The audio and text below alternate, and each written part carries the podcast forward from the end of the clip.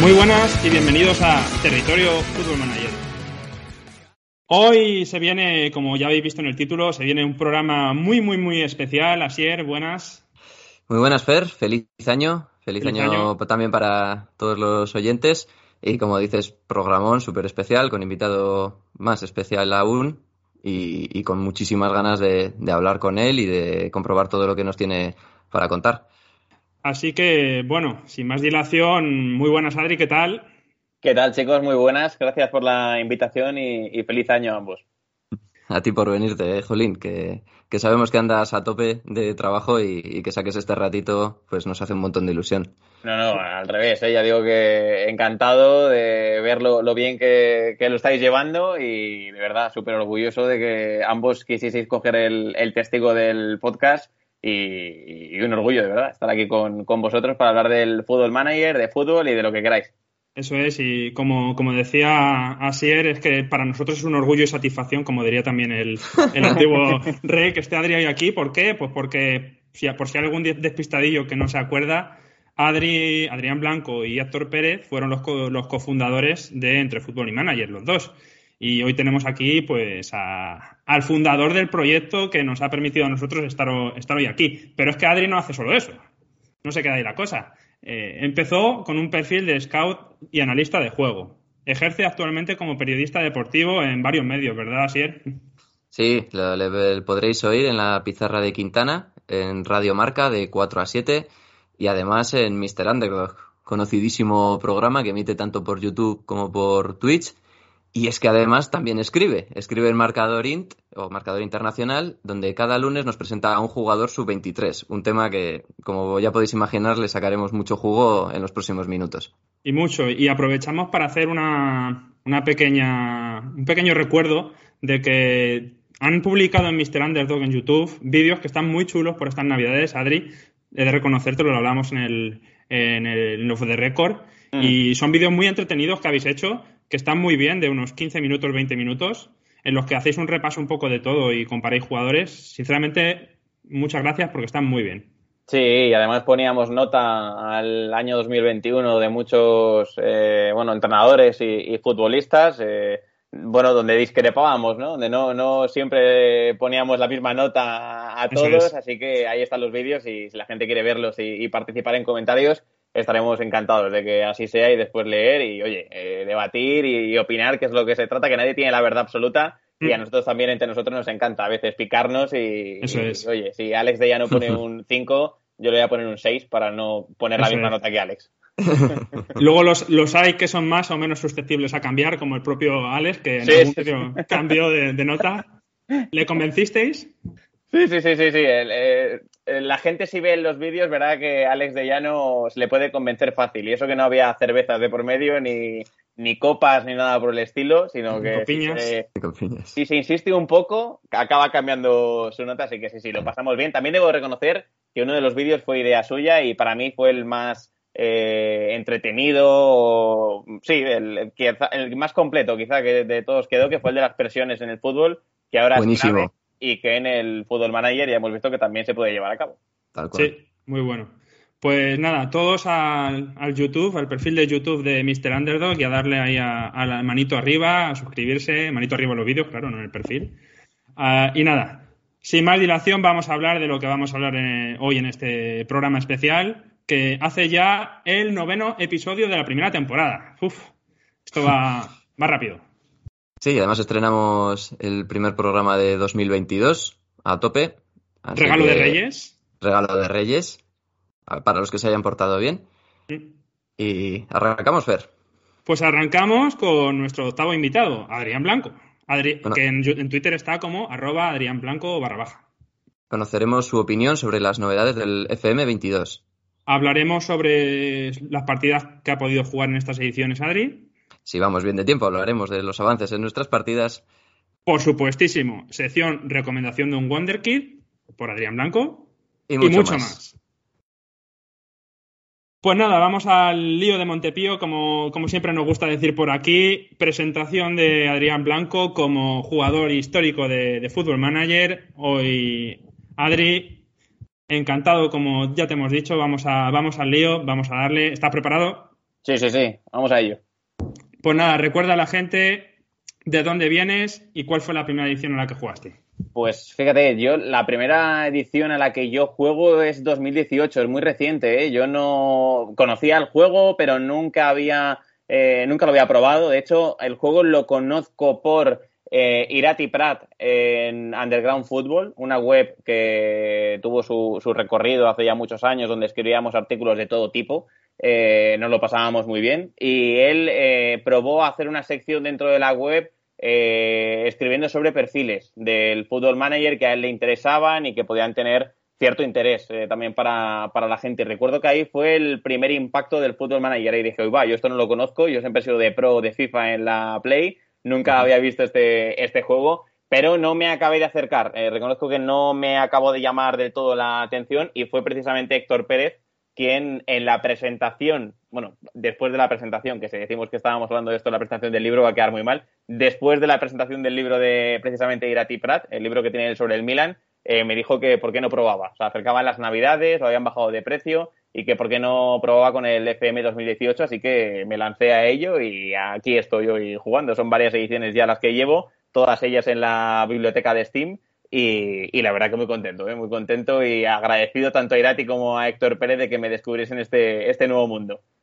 Ya nos dirás en unos años si lo que tienes es agradecimiento o un enorme odio por, por haberte generado un enganche.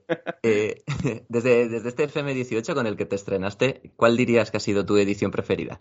Yo, fíjate, diría que la edición que mejor recuerdo fue la del veinte, eh, porque en esa fue, las dos, las dos primeras fueron un desastre, la dieciocho y la diecinueve me costó una barbaridad eh, adaptarme al juego, eh, yo creo que a todos nos ha pasado, ¿no? Esto lo comentaba con claro. Héctor en el podcast, mucho texto, eh, pf, eh, días muy largos en el calendario para llegar hasta el partido, para que se pudiese jugar, que es lo que queremos todos, ¿no? Jugar con... Eh, bueno, en este caso poner a los jugadores sobre el campo y que, y que se inicien los partidos y recuerdo pues muchos entrenamientos, fichajes, eh, lesiones, recuerdo que era todo bastante lento, entonces recuerdo que las dos primeras ediciones me costó adaptarme a, al juego, pero ya en el veinte lo empecé a disfrutar un poquito más y es mi preferida porque fue en la que más cerca estuve de tocar metal, eh, en la que se alinearon todos los astros para que yo pudiese llegar lejos con mi Real Betis Balompié, así que es la que la que más cariño guardo, de momento de todas las que he jugado.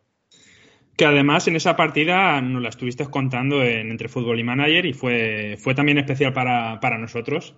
Y en esa partida cuéntanos un poquito más, refresca la, la memoria a la gente que, que no estuvo ahí porque llegaste a, llegaste a una final. Sí, llegué a la final de la Copa del Rey, que la perdí en el eh, ante el Real Madrid por un gol a cero, lo recuerdo perfectamente, un gol de Hazard al acabar el, el partido que me dolió bastante, eh, reconozco que por eh, momentos durante unos pocos minutos, unos pocos segundos dije, uy, este ordenador, eh, menos mal que está la ventana cerrada, eh, porque joder, me, me costó una barbaridad llegar hasta la final y perderla de esa manera, al final con un gol eh, fue como decepción absoluta, pero bueno, luego sí es verdad que con el tiempo, con el paso del, del ratito, cuando ya acabé la partida y me puse a hacer otras cosas, dije, ostras, qué guay que llegó a una final de la Copa, que he estado cerquita de ganarla, ya era con el nuevo formato de Copa del Rey, o sea que ya era partido único y eso me permitió, bueno, pues avanzar relativamente fácil algunas rondas del torneo y de aquel año guardo muy buen recuerdo de aquel Betis, eh, de Luis Suárez, eh, el delantero que ahora está en el Granada, el colombiano, eh, uh-huh. Lo fiché del Zaragoza, eh, vino baratito, no me costó demasiado y recuerdo que en el rol de delantero avanzado era una máquina, eh, cualquier balón al espacio que pusieses eh, medianamente bien, el tipo lo ganaba, ganaba con ese desmarque de ruptura y luego es verdad que sí recuerdo que durante bastantes semanas, durante bastantes fechas en el calendario me costaba un montón los manos a manos con él, eh, fallaba muchísimos, eh, se quedaba solo casi siempre pero para marcar un gol le costaba una barbaridad pero en aquella Copa hizo un gran torneo y, y era mi esperanza en la final pero no consiguió marcar gol y sí encajamos el de Hazard, pero aún así ya digo, eh, el F M veinte le guardo mucho cariño porque fue esa, esa etapa con el Betis que, que, que me ilusionó un montón. Yo creo que hay que valorarla, la, yo creo que ese, ese mérito de llegar a la final y chicos, no sé qué pensáis, pero yo creo que el Hazard en D F M veintidós, por lo menos el de, el de la realidad, el de dos mil veintiuno, no te hubiese metido ese gol, ¿eh? No, encima de eso. Ha, ya, ha, ha bajado un escaloncito o dos, ¿eh? Se nota. Sí, sí, pues en mi caso no, en mi caso fue titular y, y bueno, evidentemente, además es que lo recuerdo bien, las instrucciones del segundo entrenador eran que entrenásemos duro, que, que no pudiese recibir, porque bueno, llegaba como superestrella a aquella final y, y acabo decidiéndola. Eh, ¿Fue, Adri, esa partida en la que fichaste a Cunha?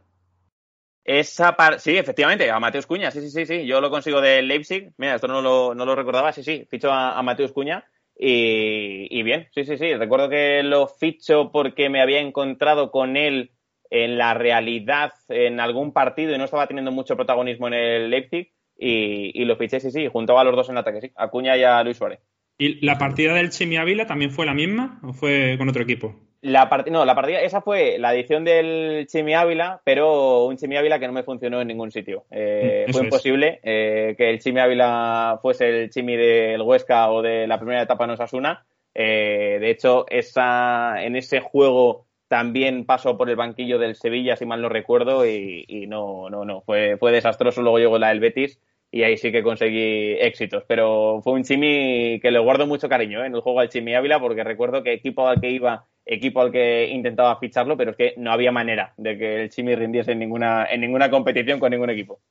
¿Dirías que fue esa partida con el Sevilla la que te decepcionó en mayor medida? Sí, sin duda, sin duda. Recuerdo que fue muy decepcionante, ¿eh? Recuerdo, ya digo, venía de dos eh, ediciones malas, porque eh, yo el primer equipo que cojo en el dos mil dieciocho fue el Rayo.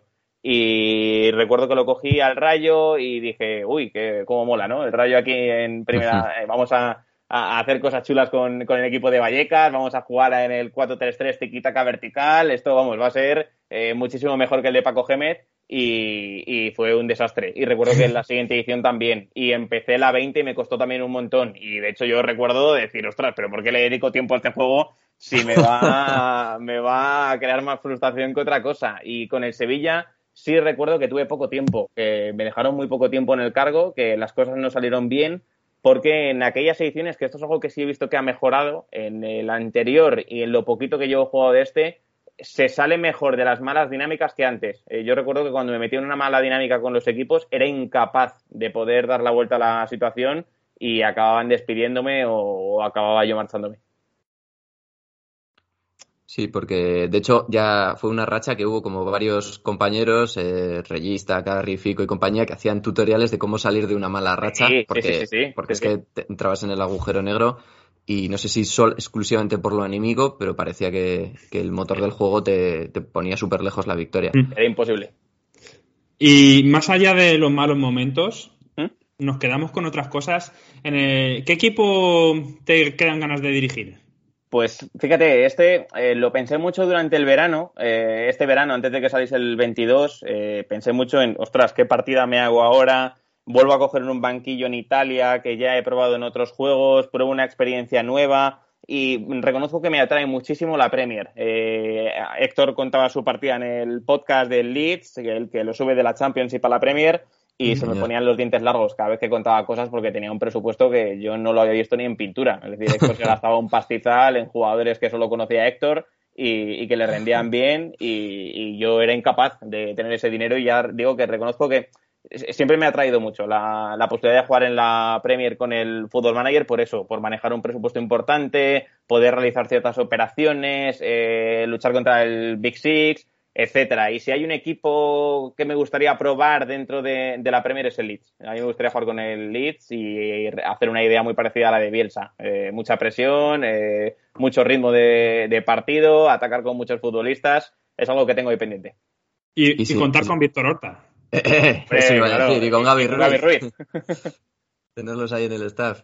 De, de todos modos, me parece que eh, si bien nos estás contando esto sobre el Leeds, justamente te has ido casi al polo opuesto, ¿no? En, en el F M veintidós, ya de, en cuanto a posibilidades económicas y tal. Sí, sí, sí, sí, es cierto, es cierto. Debo reconocer, esto lo sabes tú bien, Asier, yo empecé con el Athletic. Eh, yo la beta la empecé con el Athletic Club. Eh, bueno, eh, viajé ahí en verano, estuvimos juntos, me encantó San Mamés, me encantó la ciudad y dije, uy, esto lo quiero probar yo, eh, le voy a enseñar a Marcelino cómo no es tan difícil marcar goles. Y, y, y digamos que, que bueno, no, no acabé de jugar, no acabé de entrar en la temporada como tal, sí hice varios amistosos, pero sí es cierto que se me quitó la energía con la que empecé pronto, porque al final, bueno, si alguien ha jugado ya con el Athletic, sabe que el mercado es muy reducido. Eh, las opciones dentro de la plantilla son muy limitadas porque, claro, eh, de poco me sirve poder vender a Iñaki Williams por un cierta cantidad de dinero si no lo voy a poder invertir. Y recuerdo, por ejemplo, que esto me llamó mucho la, la atención, al menos en la beta, en el juego ahora no lo he visto, en la beta eh, los dos laterales, tanto Yuri como Capa, salen muy poco valorados. Eh, si te querías desprender de alguno de ellos dos, no te iban a ofrecer casi dinero. Es decir, digamos que había como bastantes trabas que me fui encontrando uh-huh. en la partida con el Athletic que, que acabaron tirando por tierra que... echando por tierra que jugase con ellos. Pero bueno, sí es verdad que la camada de, de Lezama me atraía bastante, probar a Nico Serrano, a, a Nico Williams, jugar con ellos, a Dani Vivian, subirlo también al primer equipo. Así que bueno, es una partida que he dejado ahí aparcada, que como eh, con la beta no tuve demasiado tiempo para jugar y quería estrenar una nueva con la actualización ya hecha en el, en el juego como tal en el F M veintidós, me decidí por el Valencia y ahí estoy. Ahora si queréis os cuento de, de la partida, pero de momento estoy, estoy contento. Y más allá de esta partida con el Valencia, que luego nos contarás un poco más en profundidad, contando alguna hazaña que hayas logrado de la que estés principalmente orgulloso, ¿con cuál te quedas? Pues eh, fíjate, recuerdo mucho eh, las semifinales de aquella Copa de la que antes hablábamos, eh, de Luis Suárez marcando gol. No recuerdo el rival, no sé si era el Celta, no, no recuerdo, hablo de memoria, no lo recuerdo, pero sí celebro, sí, sí recuerdo celebrarlo bastante. Es decir, ostras, que me meto en una final de la Copa del Rey, eh, qué guay, empiezan a salir las cosas, empieza a marchar, me empieza a gustar este juego. Eh, recuerdo celebrarlo bastante.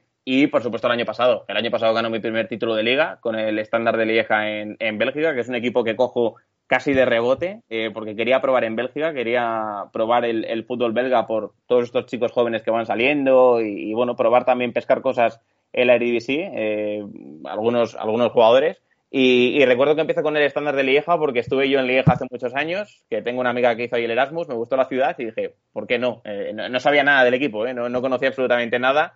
Y me encontré con muy buena plantilla, buenos jugadores y, y acabamos ganando la Liga. Así que son los dos éxitos que, que más cariño guardo. Oh, te, quedó, te quedó una partida guapa aquella. Con, me acuerdo cuando la comentabais y estaba Héctor a su vez en el P S V, ¿verdad? Sí, sí. Y, sí. y era un poco como, jo, son dos ligas que, que al común de los mortales desde aquí pues no consumimos. Y estaba guay, hablabais de, de Sopí, de otros jugadores súper interesantes, sí, sí, sí, sí. jóvenes. Muleka, Avenaz, el delantero de Standard de Lieja, sí, sí, sí, sí. Molaba mucho. Si alguien la quiere hacer, si alguien quiere jugar en Bélgica o ha tenido alguna vez la curiosidad, se lo recomiendo, ¿eh? Se lo recomiendo que pruebe porque, porque mola mucho y además, que esto ya lo comentamos en el podcast nosotros, el formato de la liga es muy distinto al que estamos acostumbrados nosotros en España, en la Premier o en la Bundesliga. Hay varias vueltas al, a, al calendario, hay un grupo para decidir quién es el uh-huh. campeón de liga, otro para Europa, otro para descender. Es interesante. Sí, anda, precisamente Augusto Matador en su canal de YouTube está jugando ahora una partida con, con el Standard. Adri, es una pregunta obligada para todo buen pizarrita. Eh, te tengo que preguntar por tu táctica o sistema de juego preferido. Yo siempre he sido muy del cuatro tres tres. Eh, en todos los equipos por los que he pasado eh, he intentado jugar cuatro tres tres, pero esta, este año en el F M veintidós... estoy descubriendo y me estoy abriendo al cuatro cuatro dos. Eh, sí es verdad que intento presionar arriba. Es decir, yo la idea con la que yo he llegado al Valencia es intentar hacer algo parecido a lo de Bordalás en el Getafe, ¿no? Que al final es lo que todos Hombre. tenemos en mente. Claro, un equipo muy agresivo, un equipo que vaya arriba, que presione, la defensa muy lejos de la portería propia y, y bueno, un poco también el Eibar de Mendilibar, ¿no? Mucho centro lateral, mucha llegada por fuera... Y, e intentar que el rival no, no salga de su propio campo. Y entonces, bueno, con el cuatro cuatro dos eh, lo estoy consiguiendo. Es verdad que me está costando un poquito eh, por el tema que han añadido nuevo del desgaste físico de las presiones, lo estoy notando en algunos partidos y que tengo una plantilla que en muchas posiciones no se acaba de adaptar o de ajustar a lo que a mí me gust- a lo que a mí me gustaría tener. De hecho, hay dos jugadores que he dejado fuera no inscritos porque la configuración de la plantilla ha sido un tanto desastrosa. Pero, pero bueno, eh, me está gustando y, y el cuatro cuatro dos eh, me está dando bastante equilibrio en el equipo, así que de momento estoy contento y no estoy probando con otra táctica alternativa. ¿Estás poniendo a Fulquier como, como falso Neon de, de doble lateral? Fulquier juega de lo que Fulquier quiera. Eh, Fulquier, si Fulquier quiere jugar de delantero, siento a Guedes para que juegue Fulquier. no, no, no. Este, le tengo como suplente del lateral derecho porque Thierry Rendall Eh, me ha sorprendido para bien. Eh, no tenía yo muchas eh, las expectativas demasiado elevadas con, con Thierry Rendall y reconozco que muy bien. Eh. De hecho, me, me llegan continuamente los típicos mensajitos de que Thierry está entrenando muy bien, que está mejorando, así que no paro de felicitarle y, y de momento se queda él como, como titular y Gayà en el izquierdo. Y de suplentes tengo en izquierda a Lato y en derecha a Fulquier, pero bueno, que si uh-huh. Fulquier tiene que jugar por izquierda, ya, ya te digo que, que también lo hace. Así que es un multiusos que tengo ahí eh, guardado en el, en el banquillo. Y ya por último, para acabar el cuestionario, dinos con qué jugador de todas estas sagas de F M que has jugado te quedas. Pues fíjate, eh, tengo dos. Eh, uno es el Chimi, por supuesto, eh, por lo que antes decía, que, que le busqué en todos los equipos a, a los que iba y en ninguno rendía, pero en todos me lo llevaba muy barato. Y luego descubrí, claro, que por qué me lo daban tan, tan barato.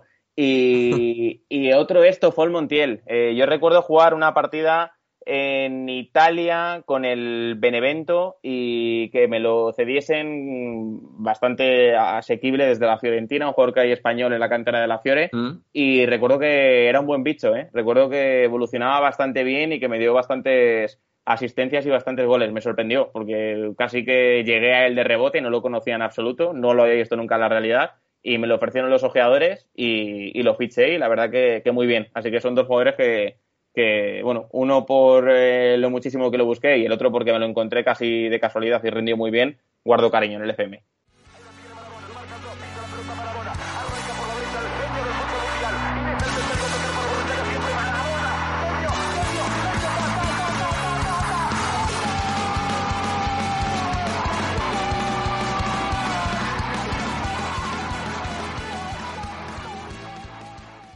Bueno, pasando a un siguiente bloque, eh, cuéntanos, Adri, de este F M veintidós que, que estamos casi todavía empezando a paladear uh-huh. eh, en este, a esta altura del año. ¿Qué novedades te han llamado la atención? ¿Eh? ¿Le has metido mucha mucha caña al centro de datos o, o te ha molado más el tema fichajes en el deadline day? ¿Cómo lo estás viendo? Pues mira, son, son dos temas interesantes. El centro de datos eh, me ha sorprendido para bien. Eh, ya, bueno, eh, desde la gente la gente de F M se encargó de anunciarlo, bueno, con bombo y platillo, ¿no? Durante las sí. novedades, durante el verano, para que todos viésemos que, que habían metido pasta en, en este tema y, y, y me está gustando, ¿eh? Porque me gusta eh, ver los datos de mi equipo, es decir, ir a la pestaña de centro de datos y ver los datos de mi equipo, pero me gusta también cuando me ofrecen los del rival, es decir, eh, he jugado antes, por ejemplo, con el Villarreal y me ofrecían con el típico gráfico cómo estaba el Villarreal en cuanto a centros laterales y la eficacia que estaba teniendo en este en este tipo de situaciones. Es decir, yo creo que ah, se lo han currado mucho y, y creo que le aporta un, un valor añadido al juego y un plus de realidad Eh, que creo que a todos nos atrae bastante, así que yo en ese sentido estoy, estoy contento. Y con respecto al deadline de fichajes, eh, lo descubrí el otro día, eh, cuando estaba jugando y, y pasé el treinta y uno de agosto y, y me ha gustado. El tema, lo que no me acaba de convencer del deadline de fichajes, me gusta mucho cómo está eh, todo maquetado, eh, todo muy amarillo, todo muy sí. destacado. Lo que no me ha gustado mucho es que puedes tomar parte de ese deadline o declinar. Yo tomé parte. Y lo que no me gusta mucho es que en cada hora tengo que contestar a un periodista. Eh, me están preguntando constantemente qué va a pasar con el equipo, eh, si voy a fichar a un tipo que no he ojeado nunca y no sé por qué aparece ahí, eh, o si eh, Pep Guardiola me va a fichar a José Luis Gayà en la última hora del mercado. Es decir, yo creo que está bien, pero si no fuesen tantas preguntas tan seguidas, creo que se podría disfrutar un poco más. Es verdad que yo a este deadline Eh, llegué con la plantilla ya cerrada en cuanto a entradas, es decir, no me volví loco buscando nada porque no tenía más dinero y volviéndome loco un poco, eso sí, eh, en cuanto a salidas, porque tanto Hugo Vallejo como Jason eh, no tenían hueco en la plantilla, no, no, no había manera de que se pudiesen quedar y ninguno de los dos eh, consiguió encontrar equipo y eso sí que me fastidió bastante porque no me había pasado nunca eh, tener a dos jugadores de la primera plantilla no inscritos. Y claro, eh, me fastidia porque al final, bueno, eh, me da la impresión de que he fichado bien, pero que en cuanto a ventas no me he acabado de mover eh, según yo esperaba y, y eso me, bueno, eh, me fastidió un poco, pero en cualquier caso me gusta, ¿eh? Me gusta el Deadly Dane y creo que lo han, lo han hecho bastante, bastante chulo, eh, con muchos mensajes de agentes intentando colocarte sus jugadores, que esto también sí. me llamó mucho la atención. Eh, Muy bien. Continuas ofertas de muchos futbolistas que quieren colocar, en este caso en el Valencia, pero ya digo, si quitasen alguna pregunta de algún periodista, y eso que soy periodista, eh, no, no, no, no pasaría nada. Además de, de hablar de Fabrizio Romano, vamos a hablar de otra de, la, de las novedades gordas que han introducido en este F M, que la verdad es que nos gusta bastante, Adri, y es que han introducido lo que comúnmente llamamos como juveniles dinámicos. ¿En qué consiste esto? Consiste en que el, el potencial de los jugadores en el juego a medida que avanzas no es estático como era en, en ediciones anteriores de F M, sino que puede variar en función de tu rendimiento, el rendimiento de tu competición, de tu país, de tu liga, de tus instalaciones. Todo esto hace que puedas pasar a ser una, una mejor cantera, una peor cantera, que yo qué sé, de, repro- de repente la República Dominicana empieza a sacar eh, jugadores buenísimos, por poner un ejemplo, no, no, por, no por Peter Federico, ni mucho menos. No, no, porque no lo tienes en mente ni nada. Porque, porque no lo tengo en mente ni nada, que mañana espero que juegue contra... Contra, contra el Alcoyano. Bueno, estamos ya declarando que estamos grabando antes de ese partido, que luego preguntaremos a Adri sobre la Copa. ¿Qué te parece, qué te parece todo esto, Adri?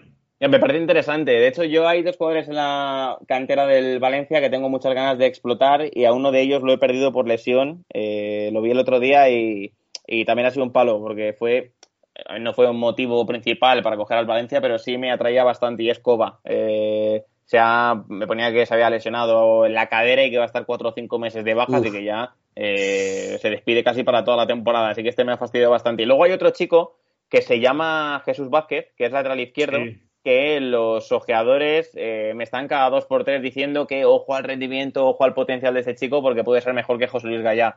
No sé si va a llegar a tanto, no sé si va a ser tan crack como para superar al rendimiento de Gayà, pero yo por si acaso ya le he renovado, eh, se le ha subido la, la cláusula de, de rescisión, lo pedí al, al director deportivo, no, no quise yo entrar en la negociación, dije, bueno, delego esta función a ver qué, qué tal eh, sucede, ¿no? Por probarlo también uh-huh. en este juego, y, y renovó, así que así que bien, y tengo ganas, ¿eh? tengo ganas, sabéis que a mí los chicos jóvenes en el fútbol me gustan mucho, así que tengo ganas de, de utilizar esto de los juveniles dinámicos y el centro del desarrollo, seguir probando uh-huh. cosas, para verlos. A uno de los chicos, ya digo, lo he perdido, al otro espero darle pronto entrada porque, bueno, eh, Toni Lato no me convence como suplente de, de Gayà, eh, de hecho es un jugador que si en invierno me llega una oferta mmm, la aceptaría eh, uh-huh. para que para darle salida y meter ya pronto en dinámica del primer equipo a, a Jesús Vázquez para que sea el, el suplente habitual de Gayà. Además un Jesús... ¿Eh? Sí, perdón, sí. No, digo, no, decía que un Jesús Vázquez que viene de jugar de titular contra el Español, me parece que fue el último partido de, de Liga, y salió medio ovacionado por la por la afición, así que, ojo. Sí, pues, sí, hay que tenerlo en cuenta, sí, sí. Ya nos irás contando. Sí, sí, sí, sí, Vaya, sí, sí tengo, tengo ganas. Vaya factoría de laterales izquierdos que tienen en Paterna, ¿eh? Es un disparate. Porque sí, la verdad que... Gayà, Alba... Alba... El propio Toni Lato, que bueno, que quizás sí. no termina sentándose en el Valencia, pero en primera ha, ha mostrado que es un jugador más que válido para primera. No, yo iba a comentar que, que a nivel global eh, esto de los juveniles también puede estar guay en cuanto a el desarrollo de federaciones. Eh, por ejemplo, sí. es conocido el caso de Dinamarca, del, del sí. trabajo que tienen con... Bueno, estuvo Capellas y, y de hecho hablasteis con él. De potenciar desde bien abajo de mm. toda la estructura de un, de un país entero que se vaya fortaleciendo de esa manera, con una forma de jugar eh, que sea continuista des, desde la selección mayor a las categorías inferiores, con sesiones para los entrenadores de las ligas inferiores y, y muchas cosas así que, eh, lógicamente, el F M no llega hasta tal profundidad, pero más o menos lo simula. Y, y si Dinamarca llega lejos en las Eurocopas y los clubes daneses llegan lejos en Europa League y en Champions, pues van mejorando los coeficientes y poco a poco van, irán sacando mejores juveniles que a su vez retroalimentarán ese sistema sí. y lo que hemos dicho en otros episodios, que, que es muy guay ver crecer de esa manera y poder influir uno mismo pues pillando un club de, ese, de, de esos países un poco de nivel intermedio y, y potenciándolo. Sí, sí, sí. Yo recuerdo la, la entrevista con Capellas a la que hacía referencia, recuerdo que me lo contaba, eh, le entrevisté para la marca Dorint y me decía eso, que en Dinamarca están acostumbrados a dar entrada a los chicos jóvenes en la liga con dieciséis años. Entonces, están desde los dieciséis hasta los dieciocho jugando en la primera división del fútbol danés y después ese chico cuando da el salto para fichar por un jugador de Alemania, por un equipo, perdón, de Alemania, de Italia, de Inglaterra, donde sea, ya cuenta con un bagaje propio que le hace llegar mucho más rodado y los éxitos de la selección sub veintiuno y de la absoluta a la vista están. Mm, totalmente. Y hablando de las novedades del F M veintidós, ¿cómo estás viendo la experiencia de partido? Antes has comentado del, del cansancio en cuanto a la presión mm. adelantada y tal, eh, los cambios que, del rival, el, el movimiento o la interfaz con los jugadores. ¿Qué, qué, qué impresión te ha dejado esta nueva edición? Sí, eh, sobre todo lo estoy notando en el tema de la, de la presión y del cansancio. Eh, sí estoy notando que los jugadores, al menos en, en mi caso, no sé si es porque llevamos eh, pocas jornadas, pocos meses de, de, de competición y de rodaje, están llegando algo justos a, a los partidos. Y esto sí que me está llamando la, la atención porque, bueno, siempre en todos los equipos, sea cuatro tres tres, tres cinco dos, el sistema que sea, siempre he querido que mis equipos presionen muy arriba. Y sí he notado, también es verdad que me he fijado, porque ya había leído que habían tocado cosas en ese sentido, que la, los jugadores no iban a tener eh, una capacidad física infinita como podían tener en otras ediciones, sino que se iban a ir cansando mucho más. Y sí lo estoy notando, ¿ves? Y estoy notando en ese sentido que llegamos a los minutos finales algo más justos, que tengo que eh, meter cambios eh, quizá antes de tiempo de lo que podía hacer, de lo que podía hacer antes, y que hay jugadores, como precisamente el caso de José Luis Gayà, que le he tenido que dar ya descanso dos veces en lo que va de liga, que esto me llama mucho la atención. Eh, está llegando fundido y ha habido dos mm. jornadas en las que me han dicho el cuerpo técnico, oye, eh, estaría bien que le diésemos descanso a, a Gayà porque su rendimiento no está siendo bueno, porque está físicamente agotado. Y ya digo, esto, esto me está llamando mucho la, la atención porque no me había pasado nunca antes que tuviese que, que decirle a un jugador, oye, eh, no vas a jugar este partido, o al menos que recuerde, porque estás físicamente muy cansado. Aprovecho este tema de, de cansancio de los jugadores y demás para haceros una pregunta, chicos. Me he encontrado en mi partida con el Pontevedra, que por cierto ya estoy en segunda división, lo he ascendido dos veces seguidas. Ya estamos, y primeros en segunda, ojo, luego, luego mostrar alguna cosa porque no me, no me lo estoy creyendo, la verdad, el rendimiento del equipo es espectacular. Y me he encontrado que eh, tenemos tres cambios. Y yo pensé, digo, no, no sé, lo mismo es un, es un bug del juego, pero no. Lo que pasa en el juego es que a partir de la segunda temporada, tanto en primera como en segunda división española, pasas de cinco cambios a tres. Yo me imagino que la normativa de la Liga, no sé si es la, la propia Liga o la Federación, la Real Federación Española de Fútbol, no sé cuál es el organismo competente para esto, pero habrán fijado año por año la renovación de los cinco mm. cambios. ¿Cómo veis esto? ¿Creéis que se va, vienen para quedarse los cinco cambios? Yo creo que sí, y espero que sea así. ¿Qué opinas? Yo, yo creo que yo, sí. Yo creo dale, que sí. Dale, dale, dale. Dale, dale, dale, dale. No, yo voy a decir que yo creo que Eh, llegan para quedarse y bajo mi criterio en el fútbol de élite eh, me da un poco de pena porque creo que es una mini trampita que abre puerta a, a otras cosas como son las, las megaplantillas, los calendarios hipersaturados y otras cuestiones eh, y va de la mano seguramente de una cierta pérdida de, de ritmo en el juego y de en general del margen de error que, que como dice el gran Miguel Ángel Román, qué bonito es el fútbol cuando se vuelve loco. Pues cuanto más incidencia tengan intrapartido los entrenadores en, en estos falsos tiempos muertos, que son las pausas de hidratación, y en esta cantidad desmesurada de cambios, eh, pues me da un poco más de pena porque pues un jugador cansado es un jugador que falla, y un jugador que falla es un jugador que permite que otro jugador acierte. Y entonces, todo esto, a ver, lógicamente la salud de los futbolistas es lo primerísimo, pero me gustaría que la cuidaran más bajando el nivel de, o sea, el, la, el cupo de partidos por año que permitiendo sustituciones más. Como, como jugador de F M, me encanta, me da opción a que jueguen todos, que estén un poquito más contentos y a meter mano de mil maneras durante el partido. Pero sí, bueno, como, como aficionado es, es lo primero que he dicho. Sí, estoy completamente de acuerdo con lo que dices, Asier. Eh, es verdad, es verdad que también es cierto que te encuentras las dos posturas, ¿no? Yo recuerdo las famosas declaraciones de Quique Setién diciendo que los cinco cambios benefician al equipo pequeño porque, bueno, va a pasarse mucho tiempo defendiendo y como está cansado físicamente va a poder eh, meter jugadores de refresco que le va a permitir a, al equipo seguir eh, mantener una tónica muy lineal durante todo el durante todo el encuentro. Y te encuentras ahora eh, también entrenadores en la Premier que dicen, oye, eh, nosotros también queremos los cinco cambios porque con tres nos quedamos cortos, porque el calendario es igual para todos y vamos a llegar fundidos al mes de mayo. Entonces, bueno, eh, entiendo las dos partes, pero como dice como dices Asier, yo sospecho que llegan para quedarse en este fútbol de máximos, de calendarios tan apretados, de tantísimos partidos, donde seguimos Eh, estirando el chicle hasta que pueda dar de sí y, y que va orientado a eso, a, a superplantillas y, y a equipos donde las veinticuatro o veinticinco fichas que tengan sean veinticinco titulares porque van a acabar jugando todos. Yo estoy en vuestra línea, pero sí que es cierto que a mí me gustaría que se quedasen siempre y cuando se reduzcan el, el número de partidos. Para mí esa es la clave, más que, más que el número de cambios, pero sí que permiten una gestión de plantillas mucho mayores, pero ojo, que luego hay entrenadores que deciden no agotarlos. Todos, uh-huh. a, todos sí. sabemos, tenemos ejemplos de la Liga Española, incluso de la Premier League, de entrenadores de equipos de élite que deciden no cambiar, o cambiar al, al final casi. Entonces, pues, pues bueno, esto es... Sobre todo hay que... Yo creo que lo, lo más importante es eh, que los jugadores empiecen a quejar del número de partidos, porque son ellos los principales damnificados de esto, que la cosa no puede seguir así, teniendo cada vez más y más partidos, porque su al final su salud se puede ver perjudicada. Veremos a ver qué pasa. Y yo creo que, salvo que queráis decir algo, vamos al siguiente tema. No, avanzamos. Sí. Pues vamos a hablar un poquito más en profundidad sobre, sobre esa partida de, de Adri en el Valencia o en el Athletic, la que jugaste en la beta. Adri, si nos mm. quieres contar alguna cosilla más.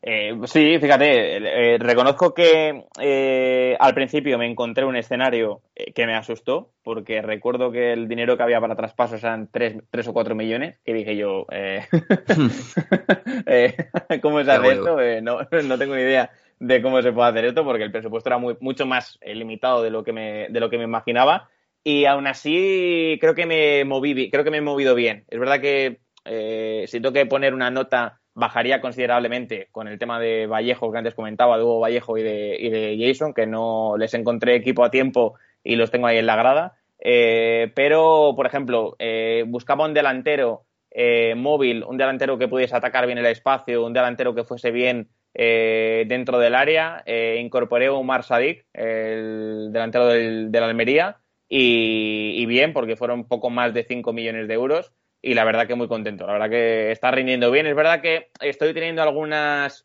eh, recuerdos de Luis Suárez Fallón en los manos a manos, porque también Sadik en algunas situaciones necesita tres o cuatro ocasiones para marcar, pero bueno, de momento las están chufando y, y bien. Y luego tengo dos jugadores, bueno, tres jugadores que me he llevado cedidos, que este año he mm, descubierto que me han se, se pueden ceder o puedes obtener jugadores cedidos más fácil si consigues contentar al club con la futura cláusula de, de compra. Y son Alex Collado, el jugador del Barça. ¡Hombre! Sí, sí, sí. Está jugando por derecha y me está rindiendo de maravilla. De hecho, lo recomiendo completamente. Si hay alguien que nos, que nos escucha y busca un extremo encarador, que aporte cifras, con desborde, es su hombre. Eh, porque además el Barça lo, no pone queja alguna en, en cederlo. Y lo tengo cedido y tengo la opción de quedármelo en, en verano por once millones y medio, que fue lo que lo, lo más ajustado que puse que pude poner. Eh, tengo cedido a Dani Ceballos también en el Valencia. Igual, bueno. mismo caso que, que, que Collado. Eh, te lo dan muy fácil eh, para llevártelo cedido. Es verdad que debes eh, pagar. Eh, el Madrid creo que te marca el ochenta por ciento de su salario, que es un pellizco importante dentro de la masa salarial de, del equipo, pero bueno, eh, lo he podido ajustar y, y bien. Y luego buscaba un suplente o una alternativa a Cheryshev por izquierda, porque quiero tener a Guedes en punta y, y que no juegue desde la banda. Y me he llevado también relativamente fácil a Mohamed Daramy, el chico danés del Ajax, que ha llegado este verano al Ajax. E igual, una cesión con opción de compra, estas más caras son veinticinco millones, pero también está rindiendo de maravilla. Eh, buscaba también un extremo que jugase por izquierda, que se pudiese meter por dentro siendo diestro, y, y me están rindiendo los dos extremos de maravilla. Así que, en ese sentido, muy contento. Y en cuanto a las salidas, eh, una de las opciones eh, más eh, que parecían más hechas era que Carlos Soler se marchase al Paris Saint-Germain, que venían apretando fuerte por él, y creo que eran cuarenta millones lo que me ofrecían, y acepté, pero se rompió el acuerdo y Soler se ha quedado y, y bien, o sea, no, no, no, no tengo problema en ese sentido, pero al que sí que quería quitármelo un poco de, de encima porque no me encajaba demasiado y, y no me está gustando en la actualidad y me temía lo peor en el F M, es Maxi Gómez, y vino el Bayern, pagó veintidós kilos, se lo llevó, así que de momento bien, eh, cuadrando cuentas, cuadrando balances, y con chicos jóvenes en la en la plantilla que, que están sumando mucho, así que así que contento. Qué bueno. ¿Y esas cesiones, Adri, las opciones de compra son obligatorias o, o las has conseguido que sean optativas? No, son, son opcionales, son opcionales. Ah, las vale. tres son opcionales. Eh, es verdad que la de Daramy, por ejemplo, como acababa de llegar al Ajax, el Ajax en un primer momento no quería soltarlo eh, y tuve que inflarla un poco porque yo empecé uh-huh. igual, como con Ceballos y como con Collado, eh, diez millones, once, doce... y me decían que no, y ya dije, bueno, pues voy a tirar un poco la casa por la ventana, voy a apretar un poco más, a ver qué me dicen. Y puse los veinticinco y me dijeron que entonces sí, que nos dábamos la mano. Eh, sí, es verdad que en las tres, eh, en cuanto negocias con los clubes, he visto que los clubes intentan sacarte pasta por otro lado. Eh, sí. Intentan eh, rápidamente, que si supera un número de partidos ya pagues eh, tantos millones, eh, llevarse un porcentaje del futuro traspaso cuando te lo quedes y lo vendas a, a otro club, porque mi primera opción en izquierda no era Daramy, sino que era Galeno, el jugador del Sporting de Braga, de Braga y, y me encajaba mucho. De hecho, si hay alguien interesado en Galeno, que se lance a por él, porque no cobra cobra muy poco en comparación a otros clubes, tiene una ficha bastante asequible y, claro, en cuanto vi la ficha dije, uy, este va a ser, porque encaja de maravilla, voy a intentar eh, pagar por él cuando me lo tengan que quedar en verano. Pero el Braga exigía que al mes tuvieses que pagar por la cesión, eh, no creo que eran un par de millones o algo así. O sea, la, la cesión acababa siendo muy cara. Entonces, que, que no, no cojaba. Sí, sí. Sí, sí. Pero, por cierto, pero sí. Por cierto, chicos, aprovecho para recordar que esto te la pueden colar, como bien decía Adri. Hay dos tipos de primas que se parecen mucho, pero no tienen nada sí, que ver. Sí, sí. Que es una por números de partidos disputados en total, y otra que es por partido disputado. Ojito con esa, porque te, te cuelan que por diez partidos tienes que pagar por cada partido, eh, digámosle, doscientos mil euros, y te juntas con que tienes que pagar diez, dos millones al final si juegas esos diez partidos. Ojito con esa. Sí, sí, sí, sí. sí. No, no, yo, intentan colártela, ¿eh? Sí, sí. Yo en las negociaciones, una cosa que hago, que esta creo que la aprendí de Alex, es cuando voy a hacer una oferta inicial, eh, voy a añadir cláusulas, selecciono la que no quiero bajo ningún concepto. Quitar. La pongo y le doy quitar y excluir de las negociaciones a la derecha, en el, en el iconito que creo que es como un símbolo de, de prohibido. O un, un candado, con un candado es un candado. Y entonces, eh, pues, o otra cosa, pues por ejemplo, eh, quitar el, o en las negociaciones con los jugadores, lo del aumento de un veinte por ciento del sueldo anualmente. Sí, no, sí, sí. no, si eso ya negociaremos. Entonces yo eso lo que hago es lo pongo y le doy quitar y excluir de las negociaciones y así me quito de, de líos. O ese delantero montenegrino que tienes que va siempre convocado con la selección, porque evidentemente es un perfil más bajo, pues eso, ese, esa prima por número de partidos internacionales disputados también se la quitas. Sí, cuidado. Adri, te quería preguntar, eh, sí. en un cuatro cuatro dos me parece bastante interesante el rol, de, en realidad, de los cuatro centrocampistas, pero sobre todo de, de los dos eh, mediocentros. ¿Cómo, a quiénes y en qué y en qué rol vienes utilizando sobre todo? Pues eh, estoy jugando de inicio, eh, como Ceballos llegaba lesionado, eh, ha tenido que estar varias semanas recuperándose y no, no lo he podido utilizar. Ahora ya está empezando a entrar eh, con cierta continuidad, porque además recuerdo que Ceballos eh, lo hago debutar en un partido con el Español, que entra desde el banquillo y marca porque se lesiona o me pide el cambio Carlos Soler y entra en su rol. Y estoy jugando en ese doble pivote con eh, un centrocampista con tarea de apoyo, estoy hablando de, de memoria, que en ese perfil estoy utilizando a los Daniel Vaz, Uros Rasic o Hugo uh-huh. Guillamón, están siendo ¿Sí? esos tres jugadores, y después eh, la acompañante en el doble pivote, algo más adelantado, el organizador adelantado, ojalá la redundancia, que está haciendo ¿Sí? Carlos Soler. Y ahí Carlos Soler, bien, lo que pasa que a mí sus partidos, cuando yo los veo desde la pantalla, digo, vale, me parece que está jugando bien, está distribuyendo bien, se acerca al área, pero en las últimas, eh, en los últimos días, las últimas semanas que llevo jugando, eh, me han llegado bastantes mensajes negativos de su rendimiento porque no está marcando goles. Y, de hecho, en las reuniones de cuerpo técnico, que este es otro de los aspectos que, que quería tratar, eh, se me ha dicho que, oye, ¿por qué no le damos un toquecito a Soler para que mostremos cierta bueno, decepción, ¿no?, con su rendimiento y que pueda, que pueda mejorar? Y, y bueno, he hablado con él, le he mostrado el apoyo y, y, y bien, o sea, no, no se lo ha tomado a mal, sino que me ha dicho que, que lo entendía y que quería seguir mejorando, así que bien, son los dos roles que estoy teniendo. Después en las bandas, el extremo por izquierda, si es Cheryshev, es extremo puro y duro, eh, uh-huh. línea de fondo y, y centro. El extremo por derecha, como viene siendo normalmente Collado, porque a Elder Costa no le acabo de, de pillar el punto tampoco.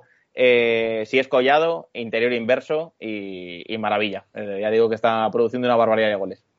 Yo, el de los roles de medio campo, nunca le había dado mucha, mucha bola al rol de Metzala, ¿Mm? Porque en general he preferido gente más tocona y más fija en el centro del campo, pero por ejemplo, con ahora es en lo que estoy viendo con lo poco que he jugado con el Napoli, Zielinski, ¿Qué? asomándose al área, bueno, no asomándose, metiéndose hasta la cocina, en roles quizás, lo que pasa es que claro, juega solo con, con dos hombres en el... En, El, en el doble pivote, vamos a llamarlo así, y, y darle tanto vuelo a uno de ellos, pues igual te penaliza un poquito, pero eso puede ayudar a que toque más bola cerca del área o que llegue más a posiciones de disparo.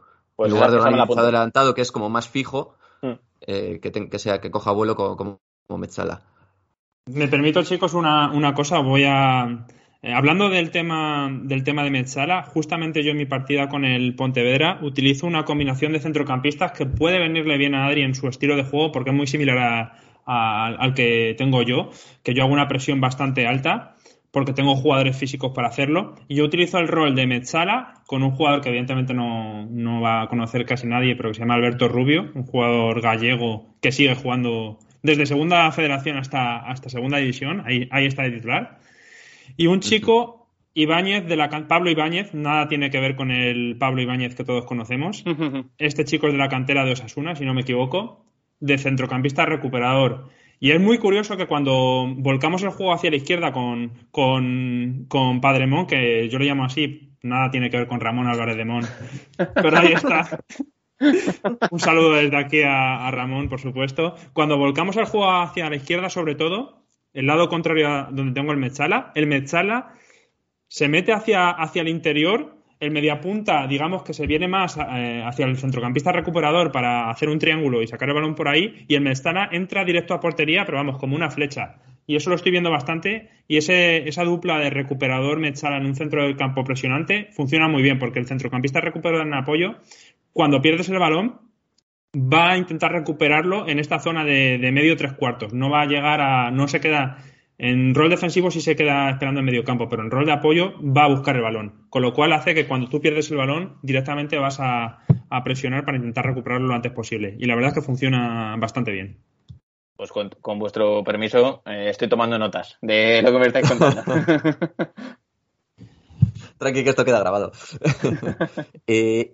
Y bueno, antes nos has hablado del, del Leeds como un posible equipo. ¿Te has planificado o has teorizado sobre una posible partida, partida futura después de esta del Valencia, o vas a ir viendo según te, te manejes? Pues me gustaría ir viendo. Lo que pasa que eh, antes no lo he comentado. Y mira, si hay una liga que me gustaría probar, eh, no sé cuándo, pero siempre, bueno, no siempre, eh, desde hace tiempo me, me atrae bastante la posibilidad de fichar por un club turco.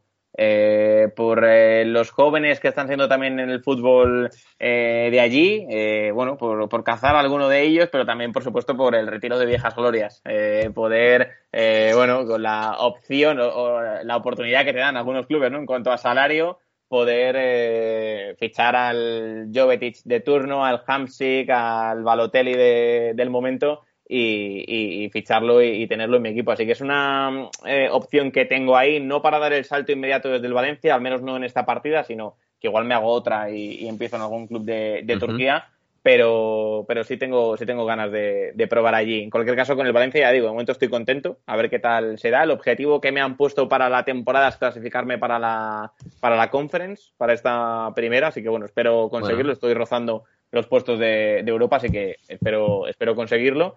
Y, y, y veremos, porque claro, eh, por ejemplo, recuerdo la partida del año pasado del Standard de Lieja, que esto lo comenté en el podcast, cuando uno está en un equipo donde, al menos a mí, eh, esto me pasa, eh, si no tienes posibilidades económicas, las partidas se hacen duritas de digerir si no tienes un vínculo emocional con ese club o con ese torneo o con algún jugador especial. Entonces, si la temporada que viene en el Valencia, como sospecho, va a ser complicada también en lo económico y no voy a tener margen de maniobra, eh, no descarto que en verano coger otro otro club en esa misma partida, que yo soy mucho de, de seguir en, dentro de la misma partida para ir avanzando temporadas y, y probar otra cosa. Así que de momento me quedo, pero ya digo que si llega algo estoy abierto a, a escuchar ofertas.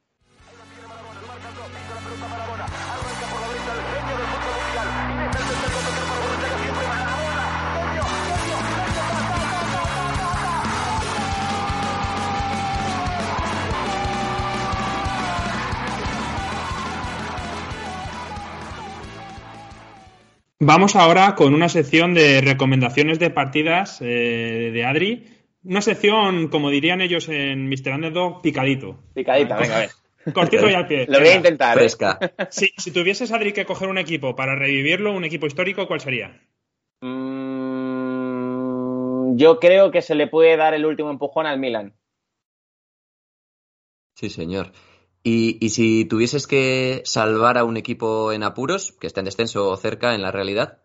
Mm, algún equipo que esté en descenso. Bueno, yo creo que se puede recuperar también al Fulham.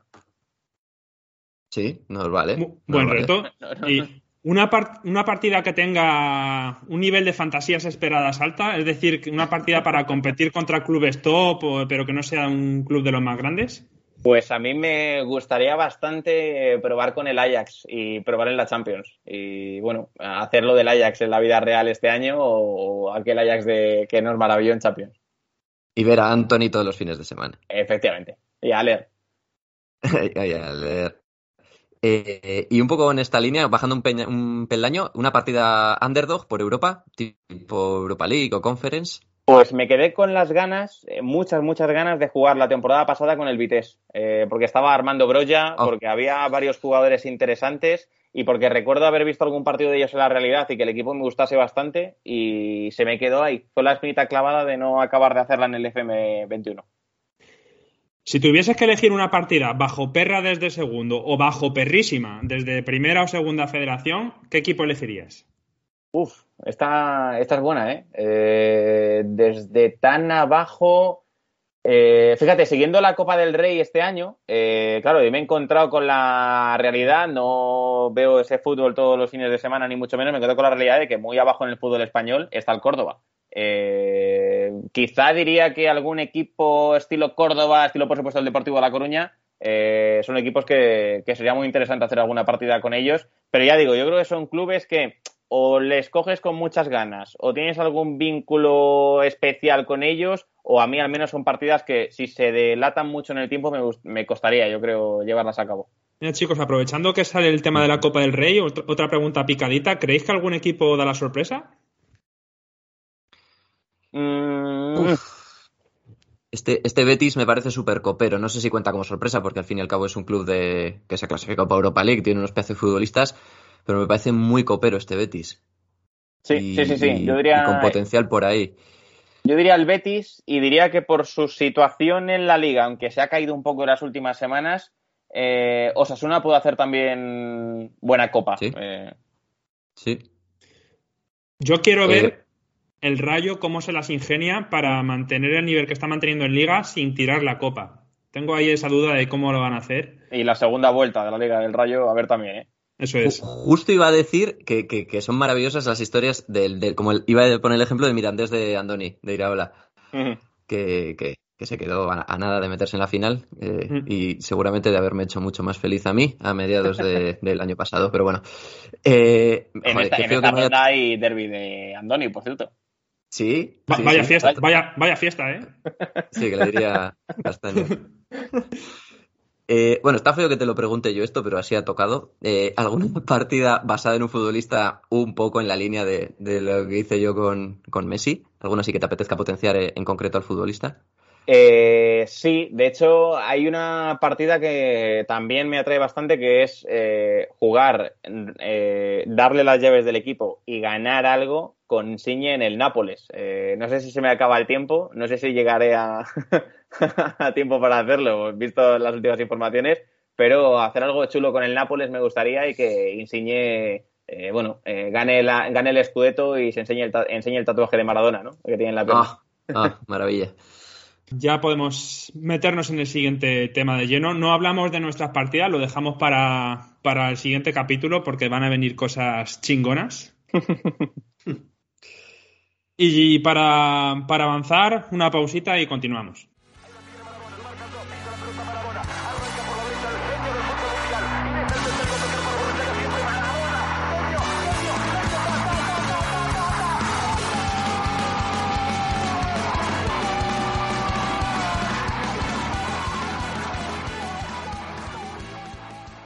Ya estamos de vuelta.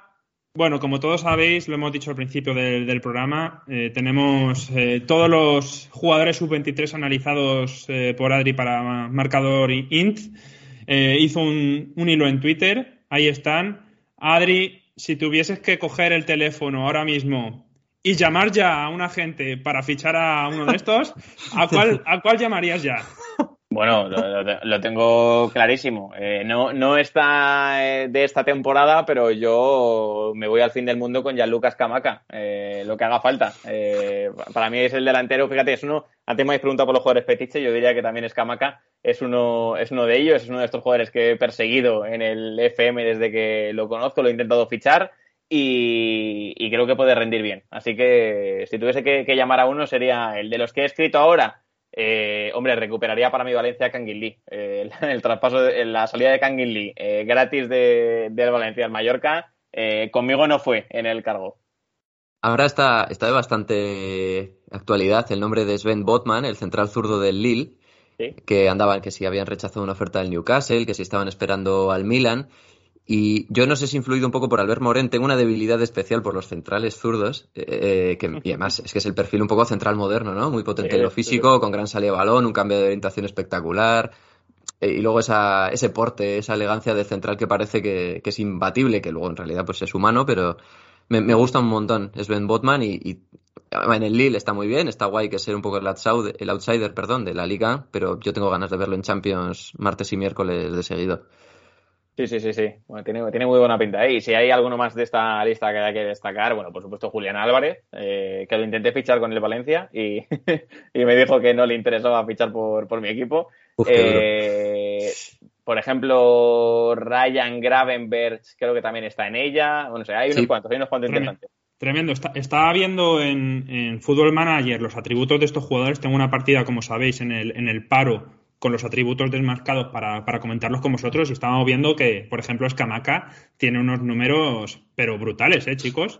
Sí, yo me lo he mirado muy mucho para, para el Napoli, y es que además, y, y es verdad que es como muy fetiche de Adri, porque cada vez que veo un gol, que últimamente ha metido un par de golazos de, de él, me, me acuerdo de Adri y digo, joder, este este va, este chaval va a acabar llegando lejos, de, y ya nos lleva dando la murga desde aquel europeo sub veintiuno. Ojalá, ojalá y no lo hacemos, no sea al revés. Sí. Y Anthony, también hiciste el sí, artículo sí, y hemos sí. comentado antes de él, súper divertido verlo, sí, sí, verlo sí. en el Ajax. Sí, sí. Un, un chico por que... ejemplo, el último europeo sub veintiuno que está ahí en esa en esa lista de nombres, eh, Alexandru Matan, eh, que se fue a la M L S, eh, el chico mm. rumano. Eh, recuerdo que es uno de los jugadores que más me ha impactado, eh, viéndole sin conocer nada de él. Eh, uh-huh. de, desde hace mucho tiempo, ¿eh? Eh, ha habido muchos que me he encontrado que he dicho, uff, qué jugador tan, tan interesante, que, que, que bien hace esto, que bien hace lo otro, pero con Matan recuerdo decir, ostras, eh, es que me recordaba muchísimo al mejor Hazard, eh, salvando uh-huh. muchísimo las distancias, por supuesto, pero si alguien no lo vio en su momento, es ese jugador, eh, el extremo bajito, eh, algo culón, eh, además eh, diestro en banda izquierda, muy regateador.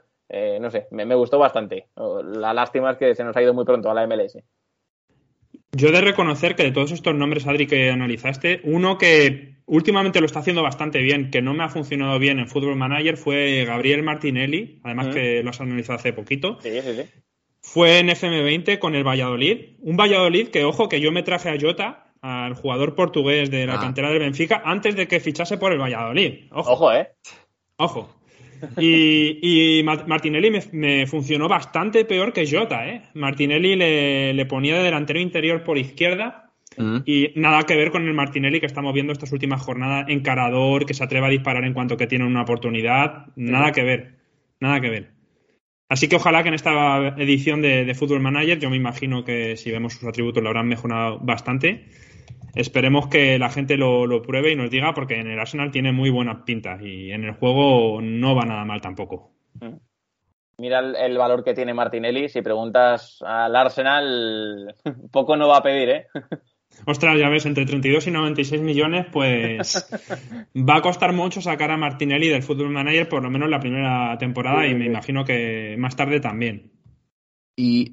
ahora, bueno, aprovechando a, a Adri y a Tifer, que conoces la cantera del Madrid, eh, de los Arribas, Antonio Blanco y compañía, ¿cómo, cómo veis? ¿Creéis que alguno va a terminar de sentarse en el, en el primer equipo o tendrán que hacer, buscarse la vida por, por cesiones u otros equipos de primera?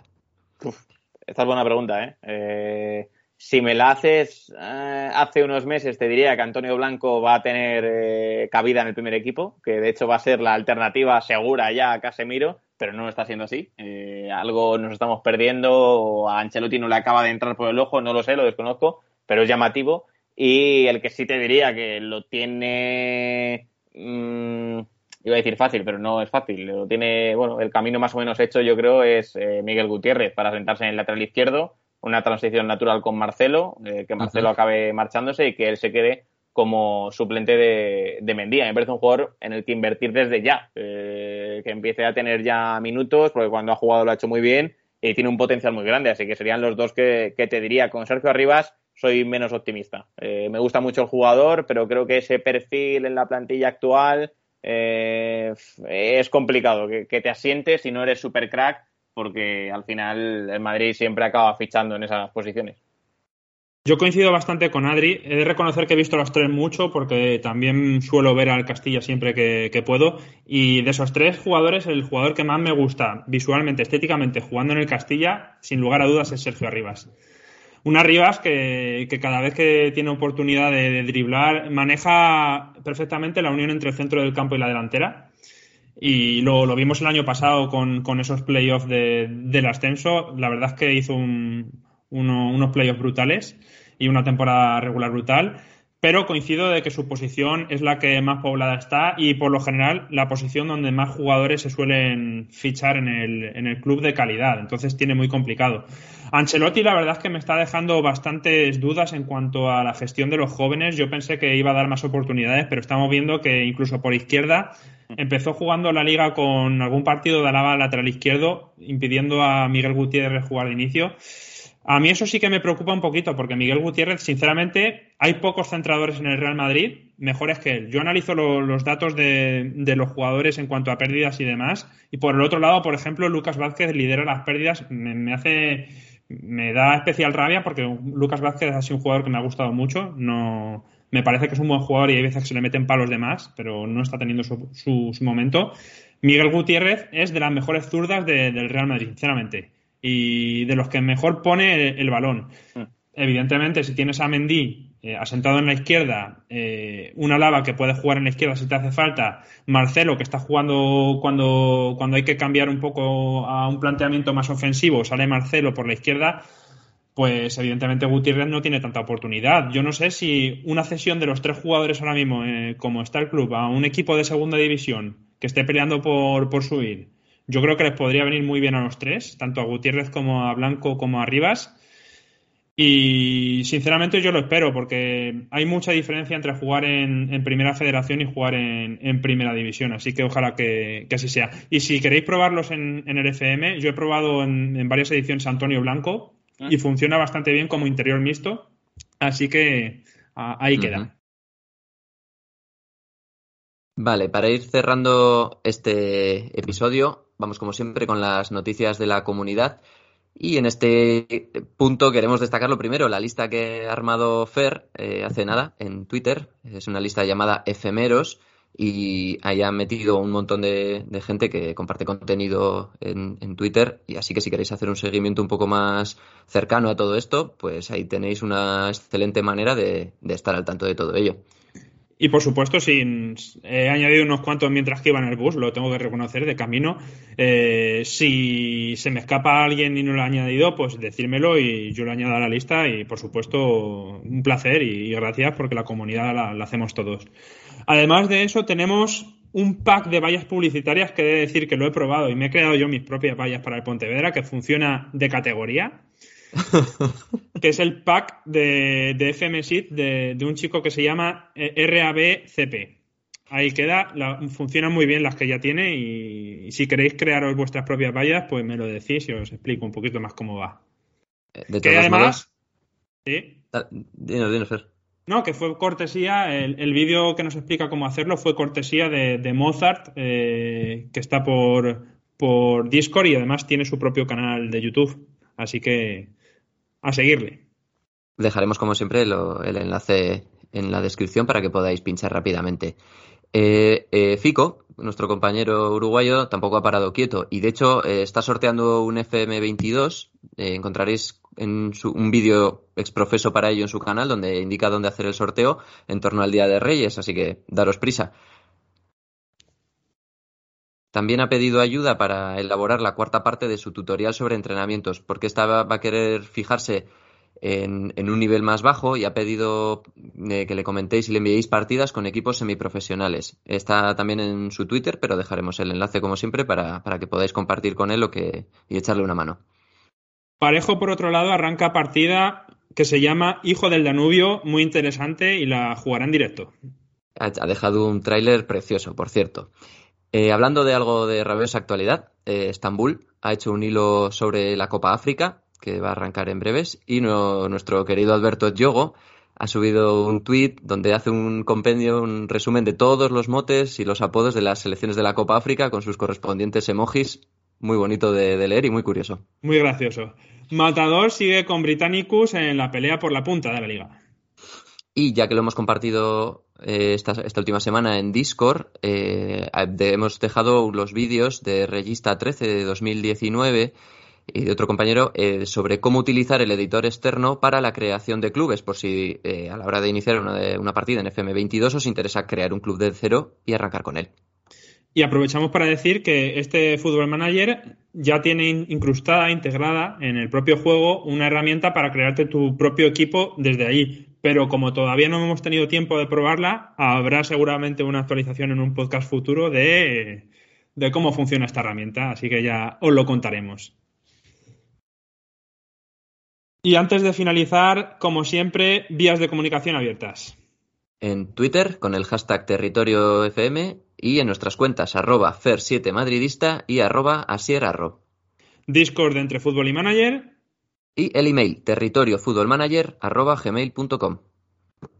Y simplemente recordaros que este era un programa especial de regalo de Reyes, por así decirlo, pero que a partir de ahora volvemos a nuestro a nuestra programación habitual, los lunes a las cero cero en España, eh, domingo a la noche en América, eh, en toda América, no no solo en Estados Unidos, en toda América. Así que, es, que el continente es muy grande. Que el continente es muy grande, que esto yo le echo la bronca a muchos, a muchos compañeros franceses.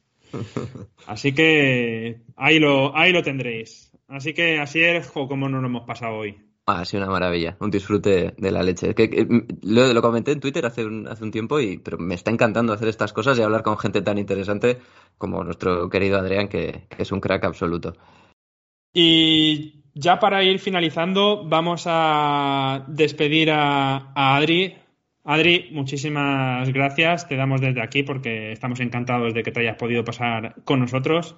No, un gustazo, de verdad. De hecho, se me, se me ha hecho muy corto, ¿eh? eh yo seguiría un rato más aquí hablando con, con vosotros, lo, lo he disfrutado un montón. Eh, nada, eh, agradeceros de verdad la, la invitación, agradeceros enormemente la valentía para lanzaros a un proyecto así, que, que sé de primera mano de, que desgasta mucho, que lleva mucho tiempo... Eh, bueno, que, que no es sencillo al, al principio, y lo estáis haciendo de maravilla, y de verdad, tanto Héctor como yo estamos súper orgullosos de que seáis vosotros quien hayáis cogido el, el testigo, así que nada, eh, agradeceros de verdad un montón el, el trabajo, y cuando queráis, si podemos cuadrar las agendas, que seguro que sí, para hacer este tipo de, de cosas, aquí me, me tendréis para seguir hablando del Valencia o del equipo donde esté. Jo, macho, hoy no duermo. la, la verdad no que tanto sí. Elogio. No, lo dicho, que, que gracias por, por pasarte, echar un rato por aquí, y, y vamos a decirte que hasta la, hasta la próxima. Ahora despedimos a la gente, pero a ti te decimos que hasta la próxima. Un fuerte abrazo, chicos. Cuídate, Adri, un abrazo. Un abrazo, Adri. Un abrazo. Y lo mejor, como siempre decimos, es que está, está por llegar, porque cada programa que pasa más contentos estamos, más... Más felices eh, estamos y mejor nos lo pasamos. Así que por aquí cerramos este programa. Como siempre decimos, hasta el próximo programa y larga, larga vida, vida al F F.